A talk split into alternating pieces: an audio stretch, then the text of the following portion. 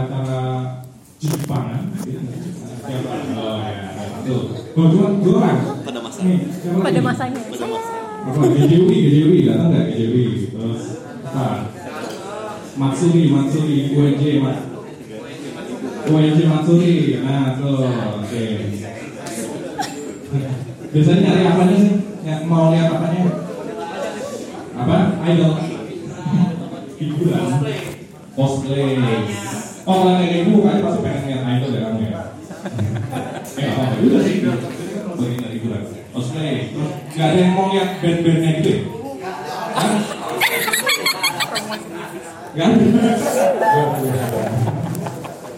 Kalau zaman saya itu ininya eh, apa yang ramai itu band-bandnya. Apa itu dulu tahun 2004 ya. Usul kamu. Wah, bisa. Wah. Nah, ini Indonesia bisa. Nah, nah, anyway, um, di sini nggak cuma sastra Jepang, ya. eh sastra Jepang berapa orang? Oh banyak. Oke, yang lainnya apa? Sastra Inggris? Sastra Inggris nggak ada? Sastra apa? Ada apa? Nggak ada. Oke, kan sastra Jepang ya. Um, di sini pada lagi apa nih? Lagi tugas akhir, skripsi atau apa? Tiga satu, tiga dua. Ada yang semester enam, semester semester lima, semester ini lagi gaji apa enggak ya?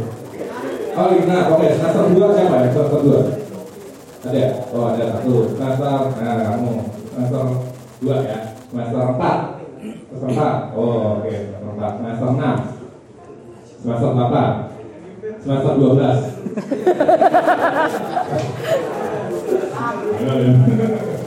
Oh, ya. Tiap orang memiliki uh, page-nya masing-masing. Nah, em, sekarang eh, saya mau sedikit memperkenalkan pembicara em, hari ini. Ada dua orang, kebetulan teman-teman baik saya. Gitu. Yang satu ini seorang fotografer. Yang satu lagi event producer.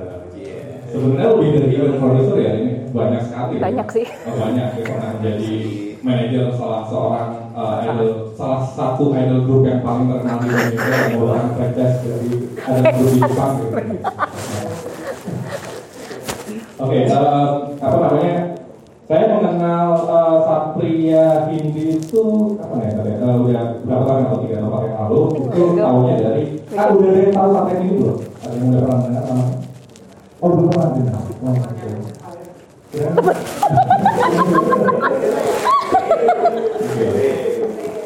Oke, Satria Hindi ini uh, apa namanya kalau di kalangan kita kita ya, itu kita kita uh, cukup cukup terkenal di kalangan uh, apa eh, event dan pelaku industri kreatif karena beliau ini Beliau. adalah bisa dibilang topnya kalau soal perfotoan di industri kreatif di Jepang.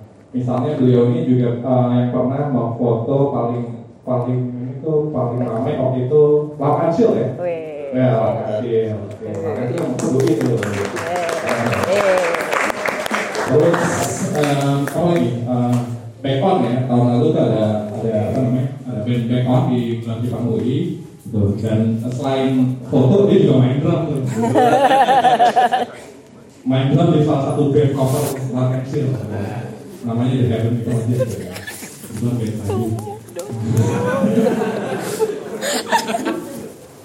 Ya, jadi uh, saya dan Fatih ini adalah roommate juga, jadi uh, kurang lebih saya uh, cukup kenal. Uh, terus uh, pernah ini juga ya saat pernah apa ikut tur salah satu band uh, Jepang ke mana Eropa? Eropa. ke mana tuh? Rusia Eropa keliling. keliling Eropa. Nah, gitu. jadi uh, beliau juga ikut ini fotografer ini ya, fotografer bandnya.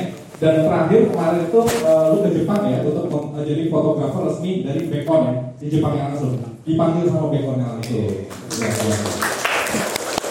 Dan nanti uh, apa namanya uh, dan beliau juga salah seorang lulusan sastra Jepang ya. Satria Kimi ini juga lulusan sastra Jepang. Jadi nanti kita uh, bakal dengerin ceritanya beliau. Beliau kurang ini ya, kayak masih muda atau masih ini. Masih 20 tahun.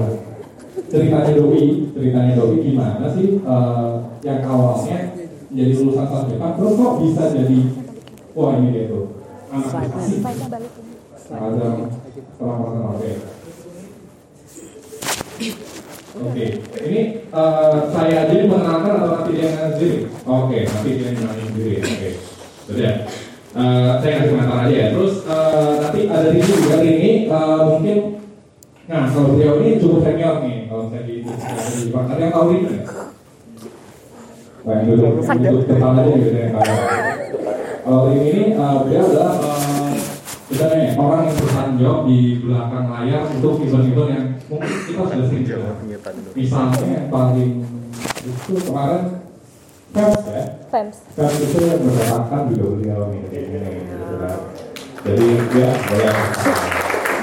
Terus eh, dan banyak eh, acara-acara yang lainnya dan juga eh, tadi juga satu manajer idol group ya, ada group yang cukup terkenal. Sebut dan apa namanya nanti eh, beliau juga akan ngasih ngasih insight gimana sih caranya ber, ya, menjadi pelaku industri kreatif di eh, di Jepang gitu? Di katakanlah apa ya kata-kata di Jepang itu kadang-kadang suka eh, membingungkan apa sih gimana nanti mungkin bilang juga ya seperti ya dan dan ini ya. Dan apa namanya eh, juga kalau misalnya nanti ada yang mau nanya em, jangan ragu-ragu kita sih aja nggak usah terlalu formal banget gitu ya. Nanti saya yang jadi moderator tapi nanya jangan aneh-aneh ya jadi nanya Haido gimana sih baunya? ya, oh ya eh, kita juga eh, apa Satria dan eh, Ring ini memiliki eh, podcast yang namanya Sunday Morning Podcast. Jadi sesi hari ini akan kita rekam dan akan masuk podcast. Jadi, ya, Jadi nanti kalau kamu nanya, eh, ini bisa kita. Atau kamu ngobrol bisa nanti malam itu ada podcast kita. Gitu. Oke, tanpa berlama-lama lagi, kita sambut Satria Kini dan Rini Pak Pradita. Terima kasih.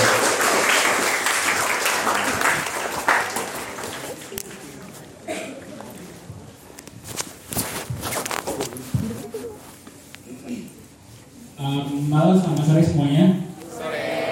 Uh, terima kasih uh, udah diundang di sini dari Australia dan juga buat teman-teman yang udah luangin waktu buat datang sore hari ini. Um, sore hari ini kita bakalan ngobrolin tentang um, jadi tuh kemarin beberapa waktu lalu uh, kami berdua diundang sama Rena untuk jadi pembicara di sini. Uh, itu kita diskusi kira-kira uh, materi yang pengen dibahas apa sih. Nah, kita kepikiran uh, berdasarkan pengalaman kami berdua aja, yaitu uh, karena kami bertiga itu sama-sama pernah mempelajari bahasa Jepang. Dan kami udah melihat banyak teman-teman yang belajar bahasa Jepang lain itu biasanya punya cukup banyak kekhawatiran. Terutama soal masa depan. Em, karena nggak perlu nunggu lulus bahkan sebelum masuk kuliah. Kekhawatiran pertama adalah pasti datangnya dari eh, keluarga terdekat yaitu biasanya dari orang tua. Kayak pada saat mau tanya kamu eh, nanti lulus SMA mau masuk kuliah ke mana pengen ambil jurusan apa? Aku mau sastra Jepang mah mau sastra Jepang pak. Emang sastra Jepang nanti bisa jadi apa? Eh, atau eh, kerjanya ngapain? Kira-kira gajinya berapa? Terjamin nggak sih kerjanya em, bisa di kantor atau enggak gitu karena eh, umumnya generasi di atas kita adalah generasi yang eh, memang sudah eh, terbiasa eh, bekerja kantoran dengan eh, pendapatan yang tetap setiap bulannya. Jadinya eh, tidak heran kalau mereka khawatir tentang eh, karir yang akan kita ambil. Nah karena eh, pada masa mereka eh, jurusan seperti ini belum menjadi favorit. Karena biasanya akan cenderung diarahkan ke dokteran, hukum, atau eh, manajemen, akuntansi dan lain sebagainya. Jadi kalau kita ngomong sastra Jepang tuh mereka akan bertanya-tanya karena mereka tidak punya patokan. Oh ini nih, eh, oh jadi kayak gitu ya, atau jadi jadi bisa jadi orang sukses ya, atau bisa jadi kaya ya, atau jadi menteri ya, kayak semacam itu. Uh, akan identik di uh, indikasikan ke arah apakah jadi translator atau jadi interpreter atau uh, jadi guru biasanya di antara tiga itu. Nah ini uh, pada sore hari ini uh, saya dan Lili dan juga Rory akan sedikit membahas tentang kekhawatiran teman-teman dan juga em, kita akan sharing-sharing pengalaman. Jadi ini kita santai aja.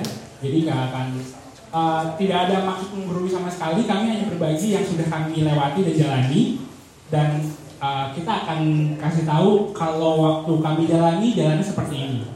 Gitu. Jadi nanti kalian bisa adaptasikan sesuai eh, kecocokan kalian sendiri. Sebelumnya eh, mau memperkenalkan diri dulu. Nama saya Satria Kindi, dipanggil Satria. Saya seorang fotografer, um, fotografer yang berbasis di Jakarta dan juga content creator. Jadi em, saya punya rasa antusias yang besar terhadap eh, pop culture Jepang dari sejak kecil, Em, terutama dari karena kita besar dengan kartun-kartun Jepang di TV, musik-musik Jepang, eh, dan banyak sekali budaya-budaya Jepang yang masuk ke Indonesia dalam berbagai bentuk salah satunya melalui event-event.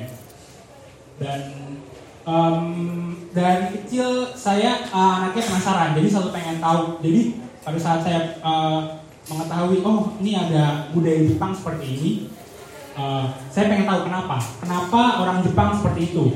Atau kenapa mereka melakukan itu atau kenapa eh, mereka eh, berpakaian seperti itu eh, punya festival-festival seperti itu? Apakah ada meaning di belakangnya? Saya pengen tahu. Saya penasaran. Karena segala hal yang mereka lakukan dan kenapa mereka menjadi seperti itu pasti ada alasannya. Gitu. jadi nggak cuma sekedar kita ikuti aja. Next. Em, pendidikan dulu 2004 SMA di Al Azhar. 2007 saya sempat kuliah bisnis manajemen di Sri Sakti School of Management 2009 saya eh, ambil sastra Jepang di Dharma Persada. Terus em, kemampuan berbahasa bahasa Inggris, bahasa Indonesia dan bahasa Jepang yang tiga. Em, lebih tepatnya sih saya udah lama nggak ngambil nokeng karena eh, emang malas sih. Sibuk juga sih karena em, nanti saya akan ceritakan kenapa eh, bukan berarti eh, itu tidak penting, itu penting. Cuman waktu saya udah dapat N3, saya merasa oh udah saya bisa melakukan hal yang lagi dengan kemampuan bahasa Jepang saya. Next. Eh, pengalaman pekerjaan 2010 saya menjadi freelance fotojurnalis di Jepang Asia itu media online tentang musik. Jadi kesibukan saya waktu itu ini masih berkuliah di Dharma Persada. Dharma Persada saya dari 2009 sampai 2013. Jadi 2010 sambil kuliah saya freelance sebagai fotografer. Em, itu biasanya liputan konser artis Jepang yang datang ke Indonesia. Nah, karena J-pop Asia itu media internasional, jadi alhamdulillah setiap ada artis Jepang yang datang ke Indonesia, saya berkesempatan untuk liputan. Apakah itu motret ataupun interview artisnya langsung. Nah, kelebihannya apa? Karena saya bisa bahasa Jepang, jadi saya nggak perlu bantuan interpreter buat ngobrol sama artisnya. Itu dia. Jadi pada saat biasanya kita um, interview itu round table, uh, ada beberapa media sekaligus yang uh, ngajukan pertanyaan dan pasti pertanyaannya akan diajukan dalam bahasa Indonesia untuk diartikan sama interpreternya. Nah, tapi pada saat habis itu mereka akan berputar secara jarum jam bergantian nanyanya. Giliran saya yang ngomong, saya bisa langsung ngobrol pakai bahasa Jepang dan nggak perlu interpreternya. Artis Jepang akan kaget secara otomatis kayak, kamu bisa bahasa Jepang? Oh, bahasa bahasa Jepangnya bagus ya. Nah, kelebihannya apa? Saya mengirit waktu. Jadi untuk uh, setiap media biasanya dikasih jeda waktu untuk bertanya 5 menit, 10 menit, 15 menit. Cuman tanpa perlu melalui orang ketiga, saya bisa ngobrol langsung. Jadi itu ngirit waktu, saya bisa bertanya lebih banyak. Yang kedua, saya bisa bertanya apa pun yang ingin saya tanyakan tanpa perlu ada misinterpret. Jadi saya mau tanya hal-hal yang nyeleneh sekalipun bisa langsung dijawab. Dan artis Jepangnya akan merasa santai karena tahu kita bisa berbahasa seperti mereka. Itu kelebihannya di situ. Dan um, mereka akan lebih terbuka dengan jawaban mereka, jadi enggak um, apa namanya kayak mode artis gitu. Jadi akan berasa seperti ngobrol. Itu kelebihannya satu. Nah, um, yang kedua, saya bisa menyelipkan hal lain dalam obrolan seperti ini. Uh, yang biasanya saya lakukan adalah pada saat uh, udah uh, ice breaking, udah santai, saya akan cenderung uh, masuk dalam sisi bisnis, yaitu uh, eh lu udah ada fotografer belum di Indonesia gitu, atau ada proyek-proyek nggak depannya yang perlu fotografer atau semacamnya. Nah dari situ um, berkembang tahun-tahun berikutnya uh, saya mendapatkan tawaran-tawaran untuk menjadi official photographer dan band Jepang tadi yang datang ke Indonesia untuk kemudian ada yang uh, dipanggil untuk tour uh, ke luar negeri, ada juga yang dipanggil ke Jepang atau mereka datang lagi ke Indonesia, saya langsung dikontak gitu. Nah 2012 hmm, saya bekerja di OZ Japan sebagai content manager. OZ Japan itu sebuah uh, agensi advertising Nah, jadi um, waktu itu ngehandle uh, Cool Japan Project. Jadi pastinya banyak di antara kita sekarang yang udah tahu proyek pemerintah yaitu Cool Japan, yaitu bagaimana pemerintah menyebarkan uh, pop culture Jepang ke seluruh dunia. Nah, saya ambil bagian di situ yaitu uh, ngehandle komunitas dan sosial media, yaitu dalam bentuk uh, bikin uh, fanpage namanya waktu itu Harajuku Playground itu saya manage dari 0 likers sampai terakhir pada saat resign itu uh, 600 ribu likers dan harus bikin konten setiap hari selama beberapa tahun dan juga bikin event. Nah uh, dari situ saya tahu seluk beluk um, industri Jepang khususnya di bidang kreatif lebih dalam karena saya jadi tahu uh, oh Full Japan itu punya program seperti ini mereka cara promosinya seperti ini masuk ke Indonesia ini seperti ini dan saya jadi tahu uh, gatekeepernya siapa. Jadi kayak oh ini orang yang handle Full Japan Indonesia. Nah jadi dari situ bisa mengetahui orang-orangnya yang praktisi-praktisi dunia bisnisnya. Terus itu juga bisa mengetahui kelebihannya serta kekurangannya. Karena uh, beberapa tahun ini tidak bisa dipungkiri Jepang sering kali dibandingkan dengan Korea. Nah, yaitu Hallyu Wave, di mana uh, Korea menurut saya lebih terstruktur dan terorganisir penyebarannya. Jadi sudah direncanakan dari um, dekade sebelumnya. Nah, di situ kita bisa belajar lebih jauh dan juga kalau misalnya kita udah masuk dalam bisnisnya, kita bisa memberikan input ke dalam orang-orang yang berpengaruh di dalam uh, industri untuk bagaimana ini bisa menjadi lebih baik gitu. Karena kita sebagai konsumen uh, terutama uh, untuk pop culture Jepang kita yang sebenarnya perlu di, lebih dimengerti oleh pemerintah Jepang apa maunya gitu. Jadi karena banyak banget um, hal-hal yang dari Jepang masuk ke Indonesia cuman uh, sayangnya kurang tepat sasaran gitu Berikutnya eh, 2014 saya resign dari jabatan content manager dan memutuskan untuk menjadi full time photographer Em, dengan motret eh, konser, eh, iklan, eh, foto-foto portrait, wedding dan lain-lain. Nah, em, mungkin ada beberapa di antara kalian yang tahu kehidupan dunia advertising itu agak kurang manusiawi sebenarnya. Nah, sebelum saya mengenal advertising, saya ngira dulu tuh pekerjaan itu hanya kantoran atau bisnis. Tapi ternyata begitu mengenal dunia agensi, nah ada lagi kantoran, agensi dan bisnis. Nah, agensi itu em, seperti kantoran, cuman jauh lebih fleksibel. Jadi nggak harus masuk jam 8, tapi biasanya pakai flexi time, yang penting 8 jam kerja. Nah, cuman em, dan nggak harus pakai seragam, biasanya baju bebas. Dan biasanya kalau kalian tahu kayak semacam Google, Facebook yang kantornya itu keren-keren, ada kolam renangnya atau ada perosotannya atau uh, setiap tahun pergi ke luar negeri semacam itu. Jadi itu benar-benar um, modern dan di uh, generasi sebelumnya itu belum banyak diketahui. Cuman uh, sisi minusnya adalah mereka benar-benar meres tenaga kerjanya secara fisik maupun secara mental. Jadi orang-orang yang kerja di dunia agensi itu kali ini pasti tahu ya. itu benar-benar diperes abis-abisan. Jadi em, kalau dalam setahun nggak tipes kayaknya aneh ya, Iya kan? Nah, em, keras banget kehidupannya. Tapi eh, buat kalian yang ingin mencari sesuatu yang berbeda untuk dikerjakan, walaupun berat, saya menyarankan kalian untuk mencari tahu tentang dunia agensi karena bisa diakui saya akui kalau em, kalian satu tahun aja terjun di dunia agensi menurut saya itu yang bisa didapat itu jauh lebih banyak dibanding beberapa tahun di dunia pekerjaan secara umum. Em, tapi secara dari 2012 ke 2014 eh, itu saya ngerasain eh, badan saya itu diperas habis-habisan.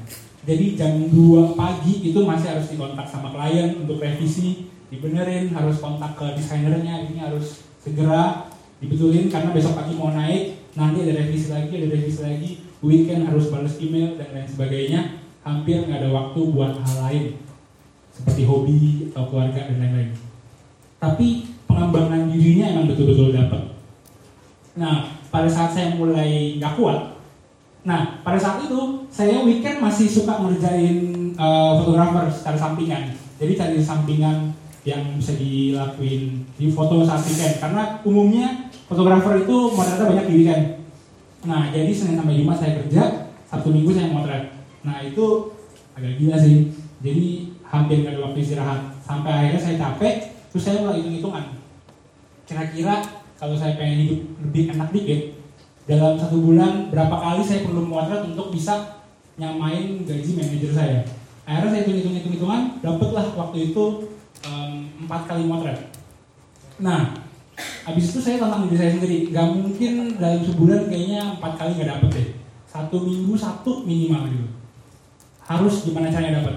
Nah, kenapa saya memutuskan untuk resign? Karena kalau misalnya em, dapat satu bulan, seenggaknya empat klien, satu bulan saya cuma kerja 4 hari, sisa 26 harinya saya bisa melakukan hal lain.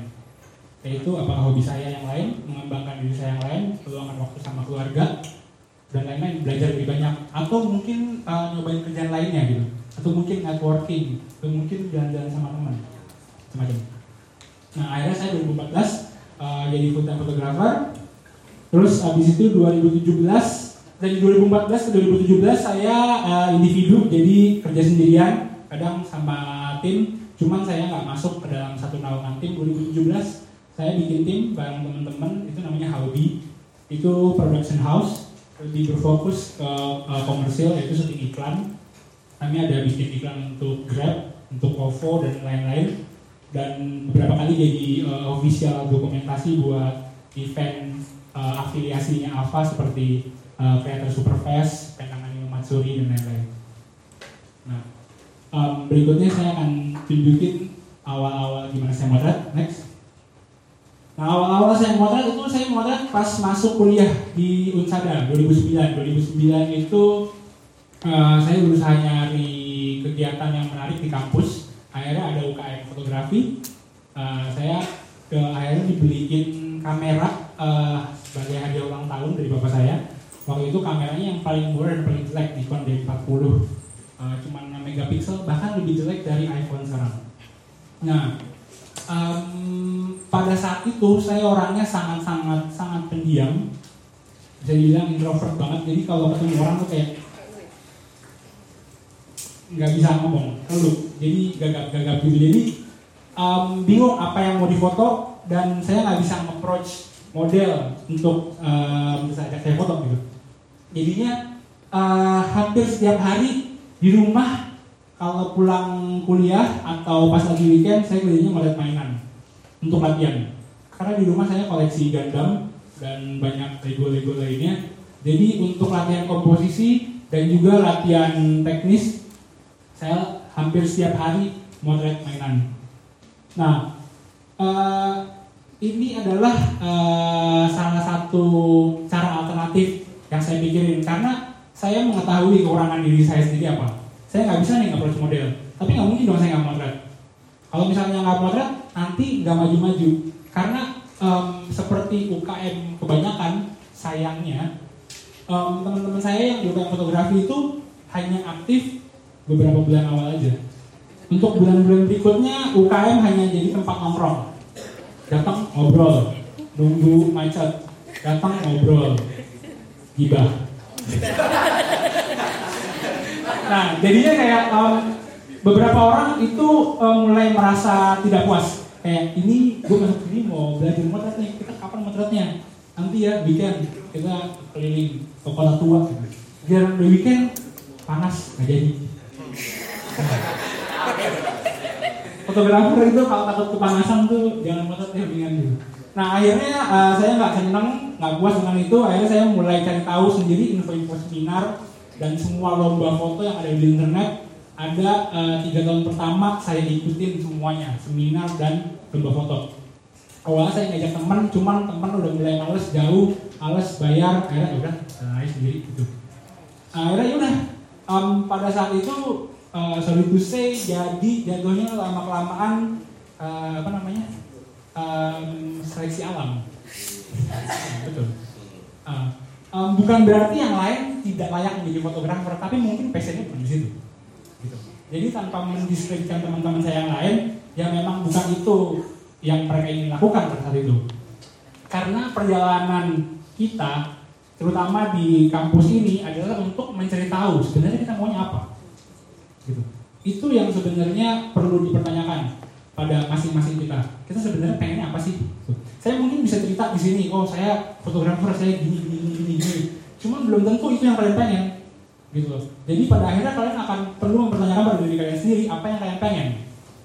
Jadi nanti kita akan sama-sama cari tahu jalannya seperti apa. Gitu. Oh, uh, dari caranya kasar tadi aku bisa nih nyomot bagian sini. Ya udah silakan diambil oh aku tahu nih bagian sini aku bisa lakuin aku juga suka ini silakan dilakukan next. Nah dari model mainan uh, saya juga dapat info-info. Tadi kan nyari info seminar dan lomba-lomba. Saya dapat info pameran ikutan pameran di kampus setiap tahun. Habis itu saya ikutan pameran juga uh, pameran kolektif di luar negeri yaitu di Jerman dan di Kumamoto sama di Tokyo. Yang di Kumamoto dan di Tokyo uh, saya join sama Enjuku. Jadi waktu itu Enjuku uh, lagi tour di Jepang, saya sempat ngeratin uh, mereka show sebagai ofisialnya yang Yuki Onna sama beberapa show lainnya. Akhirnya mereka pengen pameran itu di Jepang. Nah, next. Nah, um, ini seizing opportunities. Jadi um, ada satu pertanyaan yang masuk kayak kekhawatiran, yaitu uh, bagi mereka-mereka yang merasa kuliahnya terlambat lulusnya. Pertanyaannya adalah, yang betul itu lulus tepat waktu atau lulus pada waktunya? Betul. Karena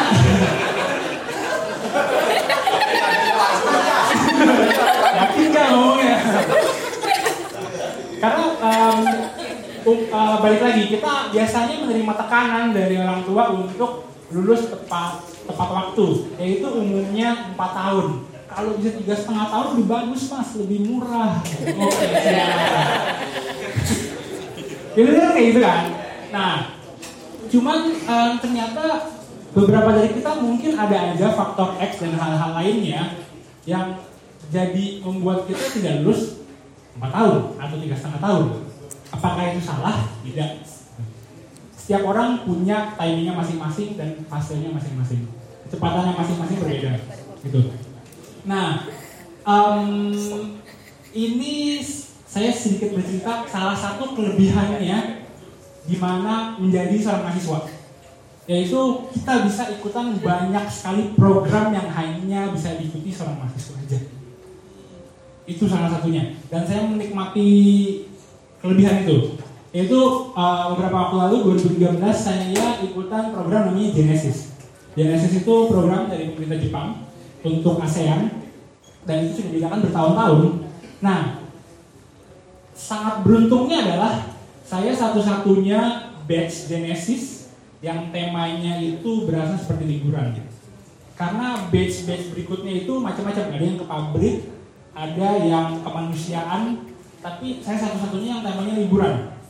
Seperti liburan. Karena waktu itu dibagi jadi tiga. Kalian boleh pilih anime, fashion, atau entertainment.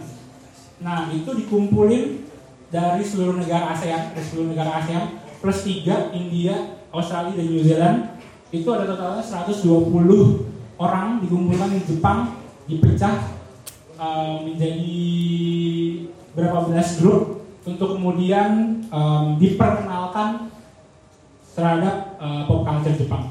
Untuk kemudian pulang untuk memperkenalkan itu ke kampus atau institusinya masing-masing. Jadi waktu itu kami setiap orang uh, diwajibkan untuk memberikan laporan. Kalian begitu udah pulang kalian menyebarkan ini ke khalayak ramai itu bagaimana metodenya gitu. Nah sebelum sebelumnya uh, Genesis itu seleksinya itu internal. Ada yang melalui institusinya masing-masing tapi untuk batch saya ini seleksi nasional se Indonesia. Jadi uh, saya bersaing. Dan sayangnya info ini nggak ada di kampus. Waktu saya waktu itu saya nggak dikasih tahu. Dari Untada nggak dikasih tahu. Jadi karena saya emang senang aja uh, nyari-nyari riset-riset info di internet. Tiba-tiba nemu malah ini ada info tentang Genesis. Bisa saya ikutan. Saya tanya eh, teman saya di kampus tahu ini nggak? Nggak tahu apaan tuh? Oh nggak tahu. Ya udah. Ya nggak tahu nggak tahu. Ya orang lain nggak juga akhirnya juga habis itu um, mereka bikin seleksi pakai video. Harus bikin video yang menjelaskan uh, apa yang kalian suka tentang Jepang dan seberapa suka dan kenapa akhirnya saya bikin saya masukin semua uh, kerjaan foto saya dan lain-lain. Uh, dan ya udah akhirnya terpilih dari 700 uh, aplikan terpilihlah 20 orang dari Indonesia waktu itu. Banyak dari UI ada dari Unpad ada habis itu ada um, influencer uh, fashion influencer Stellali namanya waktu itu ikutan juga. Jadi um, kita akhirnya ke Jepang selama 9 hari dan itu dari sini saya dapat teman-teman dari 12 negara lainnya. Yang tanpa saya sadari ternyata ini ngebawa ke hal lainnya bertahun-tahun kemudian. Itu um, ternyata uh, teman saya yang di Thailand itu dia seorang director sekarang director saudara saudara film. Saya akhirnya bisa kerja sama sama dia. Terus ada teman saya yang di Australia ternyata dia adalah salah satu program director untuk uh, Comic Con saya juga bisa kenalan sama dia. Dan ini kita tidak benar-benar tahu ini um, pertemanan kita saat ini akan membawa ke mana lima tahun kemudian. Karena itu banyak yang bertanya pada saya kak gimana caranya networking? Kak gimana caranya networking? Gimana caranya kenal orang penting? Ini sebenarnya sederhana. Semuanya dari lingkup pertemanan. Banyak yang bilang siapa teman kita sekarang menentukan beberapa tahun ke depan kita akan menjalani seperti apa. Karena banyak yang bilang kita adalah rata-rata dari lima orang teman terdekat kita. Jadi lima orang teman terdekat kita akan cenderung akan punya banyak kemiripan sifat-sifatnya saling mempengaruhi. Jadi um, kalian perlu betul-betul memilih dalam berteman. Bukannya memilih nggak temenin ya cuman benar-benar bijak dalam menentukan uh, soalnya banyak juga uh, adik-adik saya yang uh, terjebak dalam pertemanan yang kurang sehat. Tapi tidak bisa keluar. Tongkrongan. Terjebak dalam tongkrongan yang kurang sehat, cuman tidak bisa keluar dari situ secara tegas karena khawatir dia akan punya teman lagi. Padahal kalau misalnya mau ditanya balik, siapa teman kita sekarang tiga tahun lagi belum tentu kita masih temenan. Teman-teman saya waktu SMA paling masih kontakan cuma nggak nyampe 5 persen, apalagi SMP, apalagi SD. Kuliah juga paling cuma 10 persen. Ya udah sisanya sibuk sendiri-sendiri gitu. Nanti kita masuk kerja punya lingkungan teman baru lagi. Jadi jangan mengkhawatirkan hal itu. Em, ikuti aja eh, hati kalian. Kalau kalian nggak nyaman temenan sama dia, ya kita ngomong. Cuman kalau ternyata dia tidak bisa berubah atau mungkin eh, semacamnya ya udah kita cari yang baik bagi kita aja. Next. Habis itu em, lanjut saya jadi berani buat eh, approach model, portrait fotografi, model beberapa banyak artis-artis juga eh, orang-orang yang emang saya pengen foto, saya bisa bikin eh, portofolio pribadi saya dari situ dan eh, saya bisa nuangin bikin foto yang benar-benar saya pengen kayak apa. Karena eh, sebagai pelaku industri em, salah satu hal yang menentukan adalah bagaimana kita membuat kita berbeda dari orang lain. Kita mendiferensiasikan diri kita agar kita dipilih, agar kita menonjol. Kalau misalnya kita, oh, kak gue juga pengen kerja sama uh, artis Jepang. Gimana caranya biar dipilih sama artis Jepang jadi fotografernya? Ya udah pasti alasan yang paling mentok adalah tipe gaya fotonya disukai sama artis Jepang dulu. gitu. Nah, gimana caranya disukai? Yaitu dengan cara berbeda dengan fotografer lain. Gitu. Gimana cara berbeda dengan cara menonjol? Gimana cara menonjol dengan cara punya ciri khas yang khusus? Kayak gitu. Next. Ini salah satu contoh contoh fotonya. Next. Next. Next. Ini waktu di Eropa. Nah, berikutnya uh, publikasi. Em, saya sebagai fotografer itu kerja secara independen. Tidak akan ada orang yang mempromosikan saya kecuali dari mulut ke mulut klien yang memang puas sama hasil kerja saya. Tapi saya tidak bisa mengandalkan itu. Pada akhirnya saya adalah seorang self employment. Itu em, kalau kalian tahu ada empat kuadran itu salah satunya adalah orang yang kerja untuk dirinya sendiri. Jadi nggak kerja untuk orang lain. Nah, gimana semua harus saya lakukan sendiri termasuk marketing. Nah, bagaimana orang tahu kalau misalnya saya punya foto atau kita punya hasil karya? Oh, misalnya kamu senangnya gambar, gimana tahu orang oh kamu gambar ya? Kalau misalnya kita nggak nunjukin uh, gambar kita nggak akan tahu lagi. Nah jadi saya tunjukin foto-foto saya dan liputan. Next. Next. Ini foto-foto bareng artis-artis Jepang yang bisa saya fotoin. Next. Oke. nah um, pada saat saya dengan bertemu artis Jepang saya berusaha memposisikan diri saya sebagai teman yaitu orang yang jajar karena saya tidak mau terus-menerus jadi fans gitu. Yaitu dengan cara menunjukkan em, kita bisa memberikan apa untuk mereka. Kita punya sumbang siapa? Kita bisa berperan apa gitu. Kalau kita kenalan sama seorang kita perlu tahu nilai plus itu di mana. Dulunya orang itu akan melihat kita sebagai orang yang eh, akan memberikan kelebihan bagi diri mereka gitu. Ini contohnya foto konser. Next Tulis silent next. Next. Nah, oke. Saya sampai di sini nanti akan dilanjutkan lagi. Nextnya kita lanjut ke Kak Arini. Terima kasih. Terima kasih Kak Satria. Ayo semuanya. Masih semangat kan? Oke, perkenalkan nama saya Ginta Farisa. Em, bisa di next. Saya em, pekerjaan saya sebenarnya banyak. Biasa, tapi memang banyaknya ini jadi event eh, produser. Jadi saya itu mulainya ya, kalau di sini ada yang angkatan lama. angkatan lama. Eh, mulainya tuh emang masuk di dunia di Jepangan ini gitu. Pertama kali saya datang event ya, itu 2002. Oke.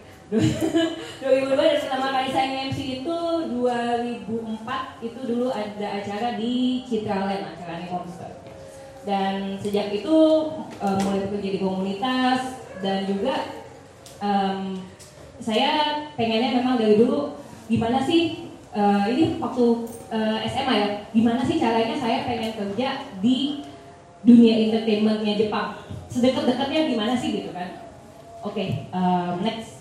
Nah, saya kalau eh, kuliahnya sendiri saya sebenarnya bukan sastra Jepang. Saya fisik eh, apa? Saya hubungan internasional di Jayabaya, tapi saya memang dari dulu suka banget sama Jepang. Jadi saya belajar bahasa Jepang itu pertama autodidak dari lagu. Jadi orang kalau nanya belajar eh, di mana berapa lama? Eh, saya belajarnya dari lagu gimana cara belajarnya. Saya em, tiga jadi eh, dari kanji dari Romaji translation bahasa Inggris. Jadi oh ini artinya ini, ini artinya ini gitu. Jadi dan em, membiasakan telinga dengan eh, nonton eh, movie, drama eh, dan juga dengan musik gitu. Jadi sambil didengar sambil dinyanyiin juga. Jadi lafalnya tuh sedekat mungkin lah gitu ya. Jadi eh, saya bisa tiga bahasa eh, Indonesia, Inggris dan juga bahasa Jepang. Di mana em, sempat saya juga mentranslate eh, lagu untuk eh, idola-idola ibu kota. Nanti masuk ke slide-nya. Oke untuk work experience, jadi saya ini work experience kan eh, dari hubungan internasional ya. Jadi memang em, eh, kuliah lalu saya bekerja di JICA, Japan International Cooperation Agency kayaknya aduh, tampilannya kayak gini bekerja di JICA gitu. JICA itu adalah sekarang kalau misalnya kalian tahu JICA itu adalah yang eh, membantu eh, pemerintahan Jakarta untuk membangun MRT. Jadi mereka memang banyak eh, eh, program G2G government to government untuk membantu eh, pengembangan eh, pengembangan di Indonesia. Jadi saya bekerja di JICA ada di tiga um, tiga proyek yaitu pertama saya di railway safety itu di departemen perhubungan terus di aircraft accident investigation project itu adalah proyek kita membawa um, apa namanya um, flight FDR jadi dia itu adalah mesin untuk membaca black box jadi kebetulan waktu itu Indonesia belum ada mesin pembaca black box jadi harus dibawa ke uh, Australia, tapi kita mendatangkan uh, mesin itu dari bantuan dari Jepang. Dan juga untuk di Bakor Kamla, Badan Koordinasi Keamanan Laut, nah saya bekerja di situ total 4 tahun. Ya jadi saya mem- membuat jadi pada saat itu memang masih belum ada kesempatan celah buat saya buat nembus gimana sih saya mau jadi ke uh, entertainment itu gimana gitu. Belum ada. Nah jadi saya bekerja stuck lah di belakang kantor di pemerintahan gitu ya. Oke ini foto saya 2008 2008 nah masih cupu seperti itu. Nah tapi tapi itu eh, zaman saya kantoran ya eh, beda sekali sama sekarang. Jadi eh, gimana ceritanya saya bisa dari kantoran kok bisa jadi kayak gini sih gitu? Nah. Nah jadi kayak gini jadi gini em, saya itu waktu tahun 2008 eh, saya memang suka banget tuh em, sama pengen punya pengen bikin event. Gimana cara pengen bikin event gitu kan? Tapi masih belum masih belum ini nih masih belum ketahuan nih gimana. Nah, waktu itu kita sempat tahun 2006 ada acara ya di Hilton waktu itu. Terus kumpul sama teman-teman yang memang em, suka di Jepangan nih ya. Waktu itu kita ngomongnya nggak di Jepangan ya. Anak-anak eh, komunitas Jepang. Jadi kita ngumpul ngumpul ngumpul ngumpul. Terus pada tahun 2008 eh, kebetulan orang udah mulai mengenal saya sebagai MC jadi saya sering MC di mana-mana. Nah 2008 itu saya mendadak ditelepon sama em, teman saya di Jakarta Shimbun kebetulan waktu itu. Nah eh, dia nanya Winisan bisa nggak em, ada temen nih untuk perayaan persahabatan Indonesia Jepang yang 50 tahun pengen ngadain acara cosplay. Dan mereka eh, bapak-bapak jadi nggak ngerti acara cosplay bapak-bapak ini. Oke ya udah kita ada. Pada saat itu padahal belum pernah bikin acara. Aku langsung oke siap bisa. Gitu kan. Yang penting still yakin dulu gitu terus em, pada saat itu oke kita bisa ngasih kalian eh, stage di depan sama ada exhibition di dalam. Nah pada saat itu eh, back- eh, ya jadi yang di ini kita bikin di Nihon no Matsuri yang 2008 itu exhibitionnya saya bikin kebetulan yang saya berdiri ini dari Jak- Jakarta Shimbun. Saya bikin history tentang fashion anime dan tokusatsu Jepang di dinding 8 meter. jadi itu benar-benar benar-benar eh, jadi benar-benar apa pun yang saya dalami soal keterkaitan saya terhadap eh, dunia Jepang, terutama pada saat itu saya suka banget sama fashionnya ya. Jadi semuanya saya taruh di dalam eh, tembok itu. Lalu next dan sejak 2008 itu em, jadilah terbentuk eh, saya di entah kenapa disematkan menjadi manajer em, namanya on project. Waktu itu masih belum zaman. Oyaki. Ya jadi oyaki itu adalah manajemennya. Nah, termasuk eh, sensei kalian di sini adalah salah satu eh, manajernya. Nah di situ kita em, mempunyai satu eh, idol group tahun 2008 itu namanya on project. Waktu itu sempat mainnya sampai ke Bandung sampai ya kita ke mana-mana sih sempat heboh lah. Nah terus eh, waktu itu eh, sempat jadi manajernya Honeybit juga, sempat jadi manajernya eh, band namanya Quisensi juga. Dan pokoknya walaupun kerjaan saya 9 to 5, saya tuh setelah setelah em, pulang kerja saya melakukan misalnya oh saya mau belajar soal ini nih Eh, waktu itu pernah cosplay jadi sukeban tapi nggak cuma cosplay aja gitu jadi pengen cari tahu budayanya sukeban itu apa sih akalnya ke mana sih? Kenapa mereka berpakaian seperti itu? Jadi benar-benar dicari tahu eh, mengakalnya di mana gitu. Nah lalu orang udah mulai kenal nih oh dia bisa bikin event gitu kan bisa bikin event. Lalu dikenalkan di Quishimbo FX 2009 karena sekarang udah tutup. Jadi em, itu sempat ada pembukaan restoran di situ. Jadi kita bikin event juga untuk merayakan pembukaan restoran itu. Nah, kebetulan yang punya restoran itu adalah salah satu em, pani- ketua panitia di Enikisai. Jadi begitu orang mau begitu mereka mau bikin Enikisai, eh panggilan kemarin aja gitu kan. Oke. Jadi kita dari awal Enikisai dari 2010 2011 itu kita yang handle show management, em, konten acara, man- apa pokoknya semuanya lah. Sampai eh, 2012 dan seterusnya diambil alih oleh eh, panitia Blok M dan saya tetap par- berpartisipasi sampai 2016 menjadi MC. Next. Terus eh, dari JIK saya mikir kan kayak "Aduh, saya udah bosen nih kerja nah itu five baju rapi gitu ya kantoran mulu ketemunya pegawai negeri lagi gitu ya terus gimana ya caranya kerja nah jadi dari pengenalan dari eh, networking saya pada saat itu saya nanya ada nggak sih kira-kira kerjaan yang fun? Emang kamunya maunya apa? Jaika bukannya udah bagus gitu kan. Aduh saya bosen gitu. Saya nggak mau di deket-deket sama pegawai lagi nggak mau bajunya terlalu kaku gitu ya. Em, maunya apa? Ya udah kalau misalnya ada deh dikasih tahu gitu kan. Nah, pada saat itu saya lagi mau pulang kerja saya ditelepon Em, mau nggak nih? Eh, aku ceritain kamu ke salah satu ini ada ka- ada perusahaan uh, production jadi production house buat TVC di Jepang. Itu mau buka di sini.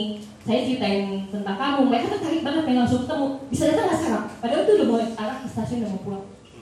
Udah datang dan mereka tahu uh, saya bisa bahasa Jepang walaupun waktu itu masih terbata-bata ya. Em, dan mereka langsung oke kita akan hire kamu tapi tunggu tiga bulan lagi ya kita baru siap-siapin office-nya. Oke pada saat itu saya udah fix oke selamat tinggal JK gitu kan. Dan itu juga tentu saja pada saat saya mau meninggalkan JK itu banyak pertentangan dari orang tua. Kenapa? JK kan bagus em, prestigious ya kalau JK tuh. Kalau ngomong ke orang Jepang kerja di mana di JK wah hebat banget ya. Tapi apa ya saya tuh tipe orang yang nggak ngelihat prestis. Saya sukanya buat apa ya? Passionnya nggak di situ memang. Passionnya nggak di situ. Jadi eh, untuk eh, habis habis kerja di Awelistia em, saya kerja di Awelistia itu memang cuma sebentar sekali. Cuma enam bulan. Karena pada saat itu proyek pertama yang saya pegang itu adalah untuk audisi Ah, Dede- ada dua dedeng di sini. ada untuk audisi um, JKT48 kebetulan. Jadi memang pas saat itu pas saya di Awiasia saya diminta untuk menghandle latihannya, transportasinya mereka, em, semuanya lah. Sampai akhirnya saya dilirik nih sama Densu, kamu bagus mau nggak kerja di sini? Wah tapi saya nggak enak sama bos saya, saya udah bilang.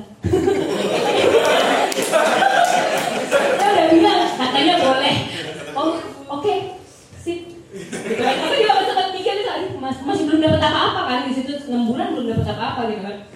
Kenapa saya mau pindah ke eh, uh, Densu pada saat itu adalah um, teman saya waktu itu di Densu ngomongin dengan dengar sih kita mau ke Kohaku Tagasen nah. oh ya terus cari dong di cari di HP oke okay, ada lagu kok di Kohaku Tagasen baiklah.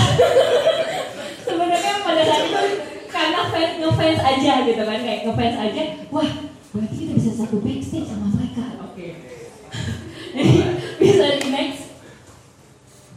Nah itu eh, pas kali sweat divisi shootnya em, dan kita eh, ada di uh, Energy Kohaku Tagasen 2011 salah, bukan 2010 dan poster audisi JKT yang waktu itu dibilang palsu katanya.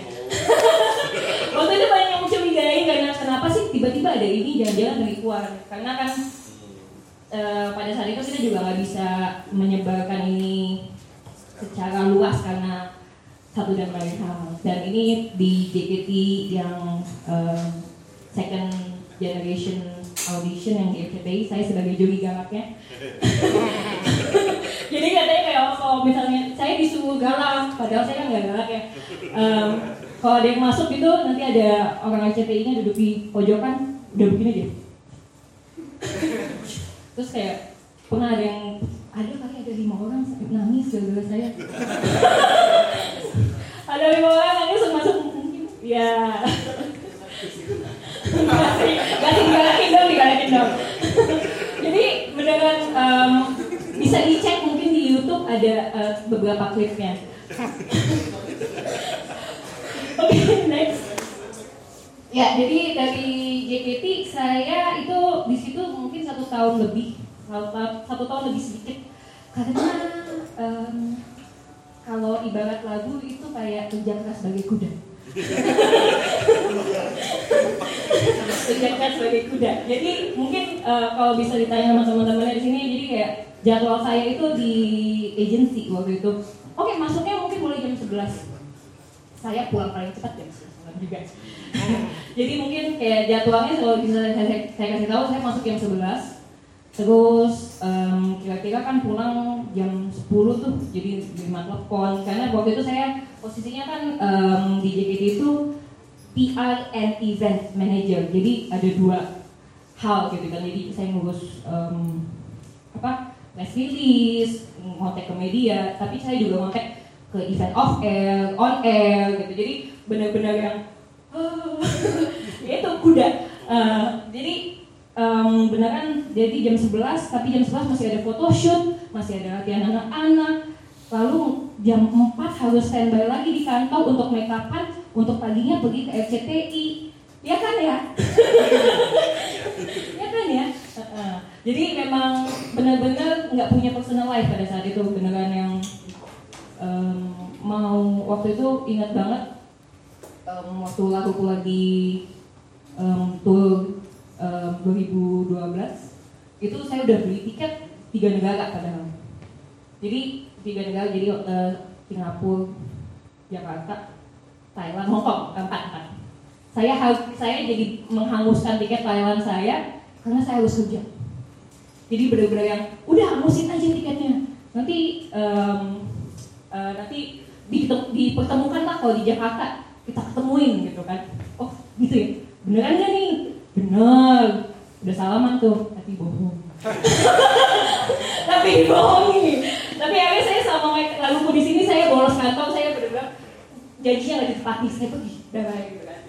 Tapi memang beneran kerja di agensi kata seperti kata Kak Satria tadi memang apa ya em, melatih em, melatih profesionalisme sih. Jadi memang banyak banget hal yang harus dihandle pada saat bersamaan. Moving parts-nya banyak banget dan emang harus fokus gitu. Eh, ya satu tahun cukup lah kalau mau coba di agency gitu ya. Tapi kalau mungkin buat eh, teman-teman sih mungkin kalau misalnya kuat sih masih muda ya. Saya kan kebuang 4 tahun untuk menjadi JK kalau masih muda mungkin masih cukup apa masih bisa struggle lah. Oke nah terus setelah dari JKT saya kayak sakit-sakitan. Saya penyakitan di JKT terus saya nggak bisa nih. Nggak bisa saya em, ngorbanin kesehatan saya personal life saya em, untuk eh, kerja di sini walaupun memang pada saat itu bisa dibilang penghasilannya cukup tinggi em, koneksinya banyak banget gitu kan. Em, tapi nggak punya nggak punya kehidupan. Kita mau ke mana? Jam 11 ke mana lagi sih? Mall udah tutup nggak bisa nonton nggak apa-apain. Beneran nggak ada personal jadi saya keluar saya masuk ke japanestation.com nah japanestation.com ini um, sebenarnya saya sudah berteman dengan em, foundernya. Tapi pada saat itu Japanese Station itu masih dalam bentuk eh, media komunitas. Nah media komunitasnya yang benar-benar em, cuma teman-teman doang bikin artikel publish. Teman-teman bikin artikel publish. Nah saya itu bikin gimana caranya kita bikin ini menjadi profesional. Kita create something yang bisa dinikmati oleh orang banyak gitu. Um, lalu saya kerja juga setelah um, Japanisation itu jadi sambilan saya. Saya kerja di Zimi TV sebagai creative content producer lalu 2015 saya um, bikin PT akhirnya bersama teman-teman um, dan juga 2016 saya di hire sebagai head of creative di 7 dimensi. Uh, jadi ujung-ujungnya jadi ke event. Jadi kita ngerjain tuh gak cuman event Matsuri Jepang aja tapi kita juga megang klien kayak Shiseido um, kita banyak banget. Kerja kemarin kita pernah bikin 2016 event itu bersama Jetco di uh, Central Park itu mengenai fashion Jepang. Um, jadi kita memang eventnya tuh memang di ranah Jepang tapi di luar dari hobi sekarang. Tadinya kan cuma hobi doang sekarang udah mulai menjalan. Dan 2017 saya minta izin dua bulan dari semua kegiatan saya di Indonesia saya jadi direkrut waktu itu menjadi project manager untuk Asian Fashion Week Tokyo itu di Amazon Fashion Week Tokyo 2017 jadi saya waktu itu um, bekerja sama dengan satu company namanya Site. Um, dia ini uh, tu- uh, waktu itu untuk mempromosikan fashion Asia Tenggara di runway uh, Tokyo Fashion Week. Dan waktu itu kita berhubungan dengan Thailand, Filipina dan juga Thailand, Filipina dan juga Hong Kong. Waktu itu sempat ada pop up store, ada runway dan juga ada um, B2B-nya, B2B marketing, uh, business to business. Next, nah ini foto-fotonya. Waktu itu kita pas dia, saya di Japanese Station sempat mendatangkan fans di festival yang namanya Hyperwave Festival. Waktu itu kita ada tiga artis Jepang dan lima artis Indonesia. Eh, artis Indonesia itu ada termasuk Piwi Gaskin dan Niji. Waktu itu acara disponsorin oleh Honda. Lalu next, ini 2015 em, saya waktu itu diundang oleh Jet Rock untuk mengikuti event yang namanya Tokyo International Music Market. Jadi itu adalah untuk em, seminar B2, eh, acara B2B untuk em, tahu untuk mengenal manajemen-manajemen artis yang kira-kira mau dibawa ke Indonesia. Nah di situ saya ketemu sama produsernya Laguku, sama Seka Seka Nowari, sama Scandal gitu kan. Jadi mereka memang eh, musisi Jepang ini em, pelaku-pelaku entertainment Jepang ini mencari gimana sih caranya gua mau eh, ke negara lain nih buat mempromosikan musik gua gitu. Jadi mereka mereka memang kalau bisa dilihat belum tahu eh, gimana caranya kita bisa populer di negara lain sepopuler K-pop.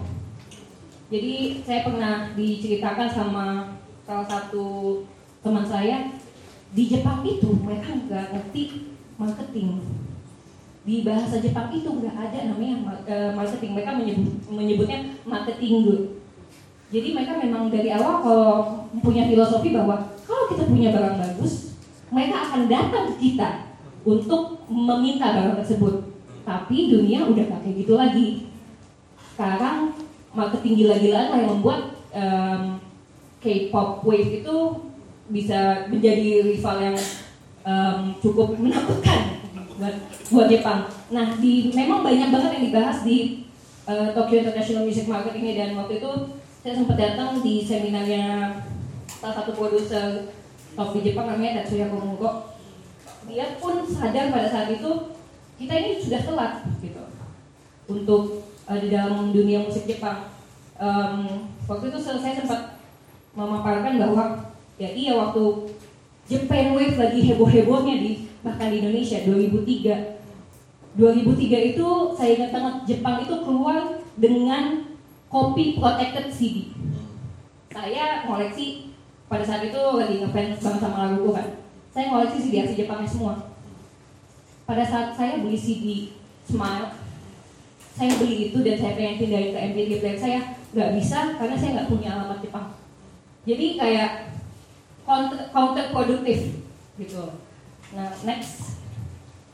Ini 2015 juga kebetulan se- saya lagi di Jepang terus saya me- me-message me-message eh, salah satu teman saya eh gue lagi di Jepang nih. Gue lagi di Jepang nih em, kalian ada di mana gitu. Kita lagi ada show. Datang aja. Oh iya boleh boleh bawa orang nggak? Boleh. Oh gue gue sama teman gue ya, teman gue yang sebelah kiri yang pakai baju putih itu Nacu em, member SDN48 kita jadi barengan. Em, ya foto di belakang kamu.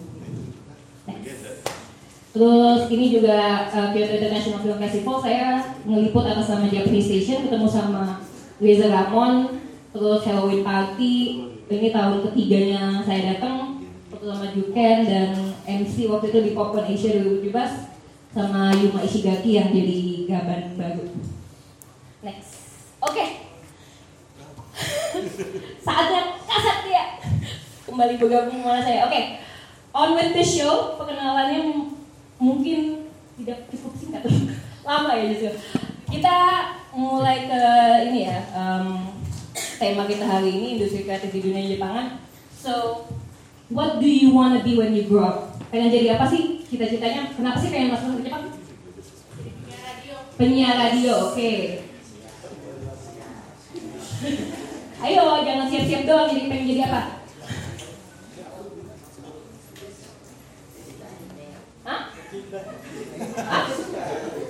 Bintang anime. Bintang anime. Bintang anime maksudnya apa? Pengisi suara atau gimana? Bintang anime. Pengisi suara. Jadi seiyu ya. Oke. Em, memang ceritanya kayak Kasatria masuk uh, Jepang kenapa?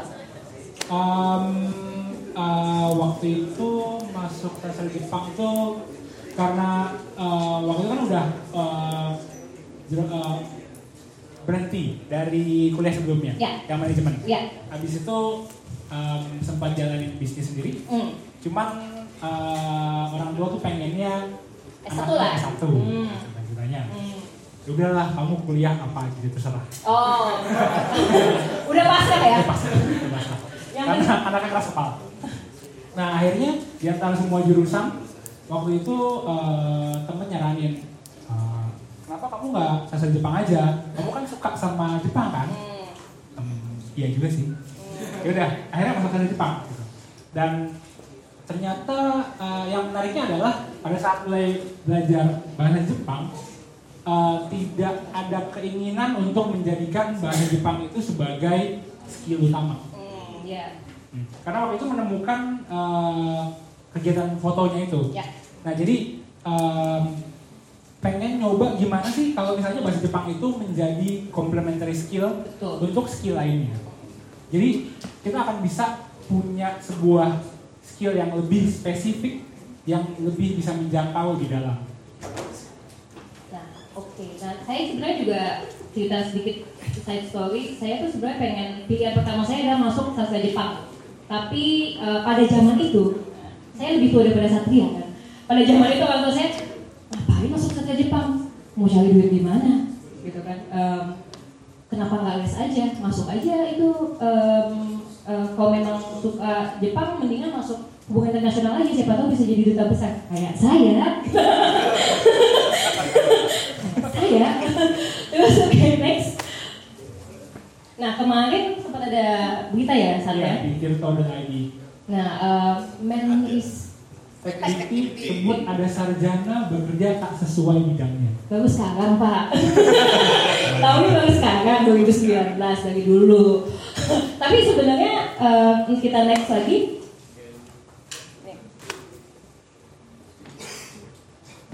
Sebenarnya uh, apakah betul orang itu harus bekerja sesuai dengan uh, jurusan kuliahnya? iya nggak siapa yang iya Yang wajib banget. Kalau nggak kerja sesuai jurusan, buat apa masuk situ? Nah, iya kan itu pertanyaan dari orang tua biasanya banyak Yes, gitu ya oke nah Sebenarnya pada saat masuk, ya nggak apa-apa berpikir seperti itu. Mhm. Cuma kan setelah dijalani dan setelah lulus, ternyata banyak faktor X. Iya. X, X, X, X. Ya. Nah, um, next, sebenarnya nggak ada jawaban yang benar atau salah. Yes. Basically uh, tinggal mau dipilih gitu, mau specialize atau mau generalize. Generalize. Maksudnya kayak misalnya nih specialize nih, saya udah kenal dosen kamu nih Pak Rizky. Udah dari lama. Dan dia memang dari dulu memang suka banget sama Jepang. Dan dia memang suka kompos lagu, suka gambar gitu kan.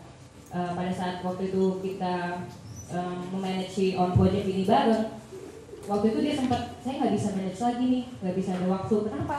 Soalnya mau thank you. Mau thank you. Wah mau thank you. Dia lu bukan suka buat lagu enggak tapi gue pengen pengen thank you gitu. Jadi pas saya di- pas lihat dia wah berarti emang benar ada yang orang yang pengen specialize nya di bidang yang dia eh, pilih gitu. Sementara saya tipenya yang pokoknya ngerjain semuanya. Ya. Ini ada disebut ini dalam dunia industri disebutnya ada dua perbedaan yaitu uh, jack of all trades sama ace nah as uh, master of what master of one. Gitu. Apakah uh, kita benar-benar menspesialisasi pada satu hal tertentu sampai benar-benar jadi prominent di bidangnya atau kita punya beberapa hal yang kita kuasai dan itu levelnya cukup tinggi gitu. Dan itu um, sering kali orang belum tahu tentang itu jadi uh, ngebawa beberapa di antara teman-teman itu jadi membandingkan satu sama lain Hmm. kayak ih kok dia jago banget sih gue nggak sejago itu gitu. gimana cuman Gimana caranya gue sejago dia? kok gue nggak fokus ya gue pengen ini pengen itu banyak sekali Nah, jadi sebenarnya um, perbandingan itu sebenarnya nggak masalah, cuman membandingkan kayak um, buat saya tuh membandingkannya tuh ke diri sendiri gitu. Jadi um, memang uh, ada uh, strength saya di mana sih, weakness saya apa sih? Saya orangnya strengthnya mungkin saya suka berpikir kreatif, suka bikin konsep, suka bikin oh bentuknya mungkin kayak gini ya, kayak gini. Tapi uh, weakness saya uh, saya males. saya um, nggak mau ter- terkungkung terikat sama em, ke kantor harus bajunya kayak gini nggak boleh pakai cats harus pakai heels gitu itu saya nggak mau kerja kayak gitu nah jadi memang harus menakal ya betul betul, betul. menakal em, kekuatan sama weakness sendiri Iya, kalau dalam uh, cerita saya itu waktu saya belajar fotografi, saya membandingkan diri saya sama orang yang fotografer yang saya idolakan. Waktu itu ada namanya Jerry Aurum, dia salah satu fotografer komersil paling mahal di Indonesia. Um, salah satu proyek fan- fantastisnya adalah dia pernah motret dibayar satu jam 100 juta. Kayak ya, wow, ini benar-benar udah apa? Kayak gitu. satu jam 100 juta ya udah. saya Habis- tiga satu jam dalam sebulan udah habis itu usah kerja lagi nah cuman ternyata uh, begitu saya mendalami ternyata kok um, itu kayak sangat-sangat long way to go ya Iya. gitu. dan dan ternyata yang saya sukai itu nggak cuman motret aja gitu karena walaupun saya senang dengan motret ternyata ada hal-hal lain apa yang saya lakukan makanya pada saat itu saya menemukan uh, rumus uh, yang saya gunakan pada saat itu yaitu saya suka foto, saya suka bahasa Jepang, saya suka musik. Akhirnya saya gabungkan ketiga-tiganya motret, artis Jepang. ya dompetnya ketemu Betul. tuh Itu ada di tengah-tengahnya area kecil, niche area. Yang itu sangat-sangat jarang didalami fotografer lainnya. Berapa persen sih fotografer di Jakarta aja yang motret musik? Berapa persen di antara fotografer musik Jakarta yang motret artis Jepang? Kayak gitu. Nah, um, next. Jadi sebenarnya um, ada pertanyaan kayak siapa sih yang who is a better hire? Um, si jack of all trade atau master of none? Sebenarnya tergantung dari company-nya sendiri gitu kan. Kalau misalnya memang untuk kayak institusi kayak STB Alia ya mungkin perlu orang yang spesialis spesialisasinya ya di bahasa, di budaya yang memang bisa yang passionnya adalah oh saya saking sukanya dengan bahasa ini, dengan sukanya budaya ini, saya mem, eh, ingin mengajarkan orang lain dengan itu. Tapi kalau uh, Jack of all trades aduh saya bisanya banyak saya nggak bisa fokus ke satu. Saya agak ADD gitu. Kayak ya udah kita mungkin jadi memang nggak ada yang salah ya. Betul. Ada juga teman saya yang kerja sebagai um, interpreter untuk kunjungan pabrik-pabrik Jepang di Indonesia. Nah, seperti kedengarannya, kunjungan pabrik itu membutuhkan um, kapabilitas bahasa yang sangat-sangat tinggi, kosakata yang- rumit, teknikal, dan bahasa yang keigo yang sangat sopan. Nah, nggak semua dari kita itu tahan ngomong seperti itu dan bisa ngapalin semuanya. Gitu. Jadi um, sebenarnya tidak perlu uh, memberikan tekanan pada diri sendiri untuk memaksakan untuk bisa seperti itu, gitu. Karena belum tentu emang jalannya ke situ. Jadi kalau misalnya kita emang, ah, gua nggak bisa keigo nih, bukan berarti kita kurang juga dari teman kita yang bisa. Gitu. tapi cari area yang di mana dengan kemampuan bahasa yang segitu bisa me, apa ya namanya menyokong Hal skill kamu yang lain gitu. Next. Oke, jadi dari pembicaraan tadi kita bisa simpulkan kayak em, kuliah itu adalah tempat untuk mengasah pengetahuan, pengetahuan. Tapi di, gimana sih cara kalian mengasah skill yang memang udah ada sebelum kalian kuliah gitu? Kalau memang saya dulu kalau em, sukanya memang fashion, music gitu kan segala macam hubungan dengan entertainment, bikin konsep. Nah, gimana sih caranya? Em, next. Jadi sebenarnya fashionnya tetap jangan berubah sih kan. Misalnya fashionnya, oh saya mau jadi CEO gitu, ya lakukanlah gitu kan. Em, gimana caranya dalami industrinya, ketahui industrinya seperti apa, dan coba ke arah situ gitu. Jangan pernah remehkan apa pun yang kalian sukai walaupun itu sekecil apa pun. Karena teman saya banyak yang sekarang sudah sekolah seiyu di Jepang dan juga mulai muncul di acara-acara TV. Itu bukan suatu hal yang mustahil. Ya kalau saya cerita pribadinya adalah saya dulu dari tahun 98 ngefans sama Art Pencil gila banget sih. kayak sampai saya benar-benar yang tipe yang okake yang ngejar ke mana-mana gitu. Em, di backstage Kohaku juga sempat melihat, sempat ngimpil gitu kan. Sampai akhirnya gimana caranya nggak nggak bisa nih nggak bisa cuma jadi fans doang nih duit gue kehabisan dulu nih buat beli CD-nya mereka beli apa nggak gue harus jadi bosnya mereka gimana caranya nemuin caranya gimana caranya gue bisa nyari sponsor apa segala macam untuk nih gue panggil fans ke sini gue ketemu gue makan bareng apa sebagai teman jadi bisa kok. Jadi dulu kan um, tahun 98 ya elah itu mah artis mimpi lo mimpi. Mimpinya ada di sini sekarang. Oke next. Jadi memang em, sekarang ini em, banyak banget distraksi ya, kayak em, ya orang mungkin suka main game, suka em, mau jadi penyiar radio mungkin suka dengar musik atau gimana Ya. gitu. Tapi memang em, distraksi itu jangan dianggap sebagai hal yang se- seluruhnya buruk. Gitu. Ya, Ya, next. Karena em, misalnya gini, em, coba dipikirin kalian sebelum berangkat ke kampus itu mikirin mau pakai baju apa berapa lama sih? Satu jam. Satu jam ya? Ya kan? Belum lagi kayak wah ntar naik apa ya lewat jalan mana ya itu pasti kepikiran nggak? Oke. Nah tapi berapa jam dalam sehari kalian mikir what can I do dalam satu jam untuk bisa mencapai mimpi gue untuk bisa mencapai apa sih yang membuat gue bahagia itu orang kadang-kadang nggak mikirin gitu karena urgensinya adalah aduh gue harus ke kampus. Masa nggak pakai baju? Pikirin pakai baju apa? Gue harus lewat jalan ini mikirin gitu tapi orang nggak mikirin karena urgensi untuk mikirin kira-kira yang bisa gue perbuat dalam satu hari dalam satu hari dalam satu jam aja. Apa sih yang bisa gue lakukan? Ya mungkin bisa dengar podcast mengenai em, hal-hal yang kalian suka. Mungkin bisa baca buku mengenai hal-hal yang kalian suka. Bisa nanya teman-teman atau eh, sensi-sensinya di sini eh, apa cari mentorship gitu kan. Betul. jadi dalam satu jam itu anggaplah gini satu hari itu kalian tidur 8 jam. Kalian ada kegiatan kampus atau kerja itu 8 jam juga. Macet termasuk lah bolak balik kampus rumah 8 jam kalian itu ya nggak mungkin dong kalian kerja semuanya 8 jam. Kalian tuh cukup komit aja di dalam 8 jam itu untuk satu jam aja dalam satu hari ini gue mau mengasah skill gue dan kalian kalau lakukan itu tiap hari itu kalian akan ahead dari teman-teman kalian 365 jam which is 99% udah di depan duluan di dalam skill yang kalian ingin capai itu gitu. Ya intinya gimana cara mengalokasikan waktu yang kalian punya dengan lebih efektif. next Next.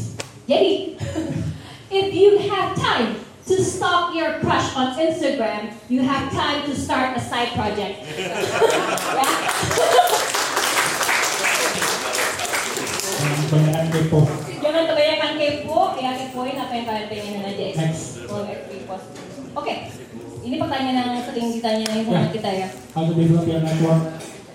Oke, kita langsung aja. Next, yang pasti. Bertemu dengan orang baru. Lalu um, be helpful but know your worth. Nah ini penting banget nih. Pada saat saya pertama mulai um, mau ngurusin event gitu ya. Pada saat di uh, anniversary 50 tahun persahabatan Indonesia Jepang, itu saya nggak dibayar, saya dibayar voucher makan. voucher makan itu lumayan sih, tapi ya kan voucher Eh, tapi pada saat itu wah ini kesempatan buat mengasah skill saya ketemu orang baru gitu kan. Kenapa enggak gitu? Tapi di dan beberapa event beri- berikutnya ya juga dibayarnya ya sekenanya aja gitu kan. Tapi begitu kalian mulai banyak dapat tawaran nih kalian harus tahu Wah, ternyata kalau gue ditawarkan berarti banyak juga dong yang seneng dengan jasa gue yang puas dengan jasa gue baru dari itu skill skill up untuk tahu kalian tuh harganya berapa sih. Jadi bantu boleh tapi jangan kerja di project thank you Jadi intinya jangan selalu nilai untuk ruginya dari segi materi, cuman banyak hal-hal lainnya ya. Kayak waktu, pengalaman, kenalan, dan lain-lain itu kita nggak bisa nebak nanti ke depannya bisa mendatangkan hal lain apa lagi gitu. Next. Oke, be open to random opportunities, but consider your strength. Nah, ini misalnya em, waktu saya di Jepang di Tokyo International Music Festival, saya pernah, saya lagi nonton satu konser visual kayak itu, saya nge-post di Facebook saya, eh, wah seru nih kalau ada konser visual kayak di Indonesia. Terus waktu itu ada teman saya sekarang, jadi dia waktu itu juga kenalan dan bilang, gimana kalau buatnya bareng sama gue dan dia itu adalah Tokyo um, Bureau Chief dari Billboard. Nah, jadi wah pada saat itu kan ngeri juga nih bikinnya semua billboard di Indonesia. Tapi em, pada saat itu emang itu opportunity yang mungkin nggak akan datang lagi gitu. Tapi pada saat itu kekuatan saya belum cukup untuk em, menghandle tantangan sebesar itu. Bukan berarti ditolak, tapi em, apa ya namanya? Diarahkan. Diarahkan. Eh, pertemanannya tetap dikit. Tapi gimana kalau kita kerja di proyek lain? Nah, kita sekarang lagi ada um, project juga sama teman saya yang di Billboard itu.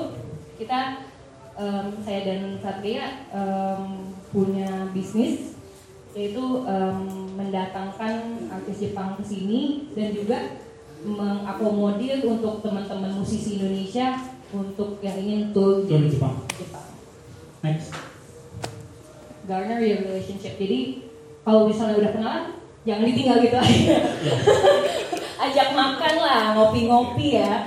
Jadi benar-benar yang em, kali-kali eh udah lama gak ketemu nih, Berteman selayaknya normal aja lah. Eh, Iya, Eh. jadi jangan anggap dia itu anggap sepantaran gitu. Ya.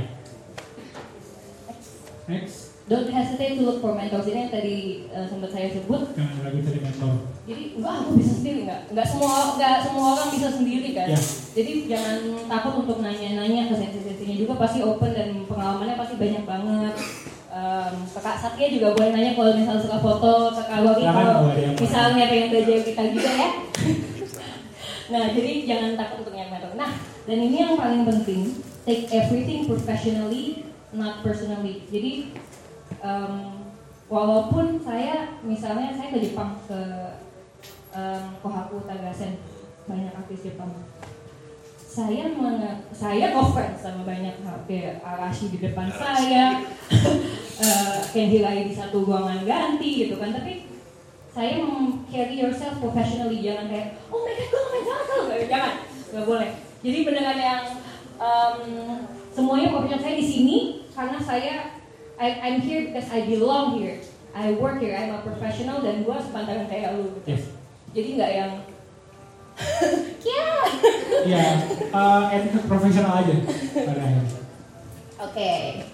Ya, kita masuk ke Q&A session. Kan dipandu sama Dipandu kakak Rory. Kakak Lori moderator kita. Terima kasih Terima kasih semuanya. sudah menonton.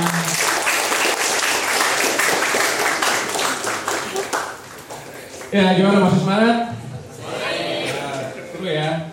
Saya juga pengen nanya-nanya sebenarnya, cuman kalau saya kan nanya bisa nanti aja gitu. Nah ini kesempatan em, apa kalian semua untuk bertanya. Kayaknya muka-mukanya udah aduh tadi gimana sih caranya gini gitu. Di gimana? Eh, ada ini nggak? Ada eh, peraturannya gitu? Nanti. Enak, enaknya gimana? Eh, dua dulu deh. Iya, nanti tanya aja tuh. Oke, hari gue pertanyaan dulu ayo siapa yang mau, mau nanya dikumpulin. Dieksploitasi aja Ya, kakaknya. mau Tanya apa aja boleh bebas. Ada yang mau nanya nih? Bingung mau curhat gue ini. Nih mau Ini nanya. nih, depan. Oh iya, kamu tunggu satu dulu, satu lagi siapa?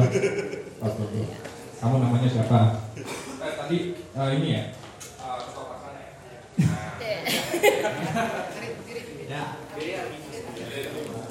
Ya, nama saya Hari mana?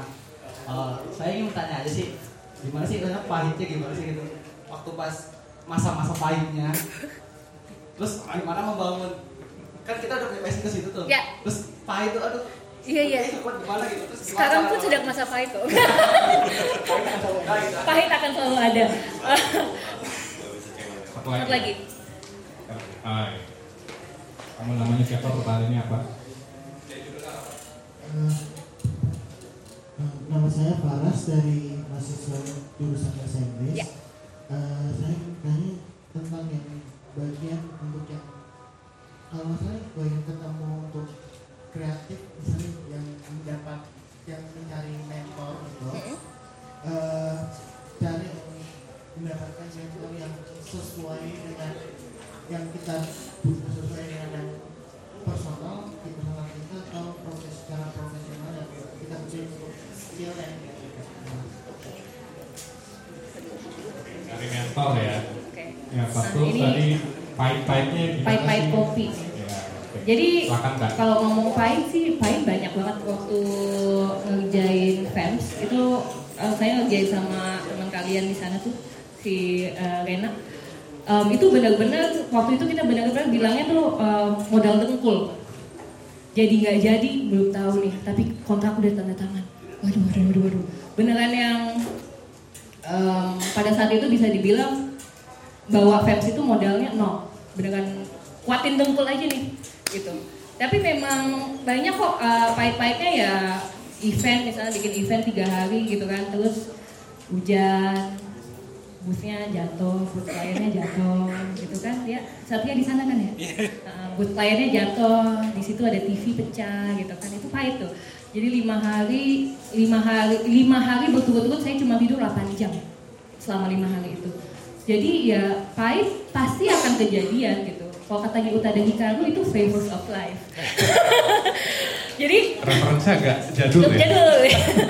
Tapi memang em, memang pahit itu pasti ada. Tapi gimana caranya em, kita sadar take a step back dan mikir kayak hidup nggak selamanya pahit terus kok. Pasti ada kesempatan kalau em, saya juga pernah ngalamin kayak event misalnya rugi gitu kan. Itu gimana caranya kita mengantisipasi itu gitu kan kita tetap step up tetap eh, tetap profesional di depan klien em, kita tetap deliver apa yang kita janjikan gitu kan nah itu sebenarnya em, it's not how you it's not how hard you fall um, it's how hard you want to try to get up again sih Ya. Sudah. Menjawab nggak? Menjawab ya. Oke. Saya akan uh, jawab pertanyaan berikutnya soal mentorship. Um, dua-duanya, uh, professionally dan juga uh, personal. Jadi mentor itu tidak perlu diartikan sebagai uh, hal yang resmi, Uh, tapi bisa juga. Jadi awalnya, uh, um, pada contohnya pada saat saya lagi kuliah, uh, saya banyak ikutan seminar-seminar. Itu juga salah satu cara buat mencari mentor, yaitu uh, mencari fotografer yang bisa jadi panutan dan bisa saya tanya secara langsung. Itu profesional, mentor. Dari uh, hal-hal banyak fotografer yang saya lihat, saya bisa tahu mana yang benar-benar cocok buat saya gitu. Cara motret, motretnya atau gimana cara dia mengajarkan seperti itu. Dan secara personal juga ada, yaitu paling mudah adalah dalam bentuk pertemanan. Pertemanan yaitu orang yang lebih tua atau yang lebih senior atau yang punya lebih banyak pengalaman dibandingkan kita gitu. Kayak misalnya dari saya ke Rini ini, uh, Rini udah lebih senior jelas. Jadi saya banyak uh, nanya-nanya hal-hal yang emang saya ingin tahu, ingin saya pelajari dari dia gitu. Atau mungkin dari Kak Rory uh, lebih senior dalam bermain musik, saya juga banyak nanya-nanya ke Rory gitu. Jadi em, tidak perlu dipisahkan, tapi masing-masing ada porsinya. Jadi ya memang kita akan menemukan mentor yang sifatnya profesional dan juga yang sifatnya personal. Kayak gitu. Terima kasih. Oke, em, ternyata eh, waktunya sudah eh, dicukupkan untuk eh, untuk sesi ini dan eh, terima kasih yang udah datang dan terima kasih eh, Kak Satria dan Kak Rini. Em, apa namanya nanti kalau misalnya setelah acara ini mau nanya-nanya silakan ya. Bisa kan Kak? Boleh, boleh, silakan. Boleh, Instagram boleh, boleh. ya, eh, DM, tanya-tanya DM. DM. Nah, uh, Kak Satria sama Kak Rini, nah bisa di ini bisa dicatat tuh ya, bisa dihubungi di sini. Dan tadi uh, saya ulangi kembali, kita uh, Rini dan Satria, saya sebagai penggembira punya pod- podcast namanya Sunday Morning Podcast. Itu tayang setiap hari Senin ya? Senin. Setiap hari Senin ada di Spotify. Jadi uh, bisa di subscribe di Spotify dan juga ada di Instagram ya. Mungkin ada kata-kata terakhir dari uh, pesan-pesan, oh kata-kata terakhir. pesan dan pesan. bilang sama keluarga saya saya mencintai mereka Oke. Oke, eh, thank you teman-teman. Eh, terima kasih juga kepada em, rekan-rekan SBLI yang sudah dengan hangat merangkul kami pada hari ini di sharing session ini. Mudah-mudahan eh, apa yang kita sampaikan ke teman-teman semuanya eh, mungkin ada manfaatnya juga. Jadi kalau kita mau nanya langsung aja DM ke aku atau ke Pak Satria. Terima kasih semuanya. Uh, ya, uh, pada akhirnya sebagai penutup cari tahu apa yang kalian inginkan sendiri gitu. Jadi jangan jangan membandingkan diri kalian dengan orang lain. Terima kasih, selamat sore.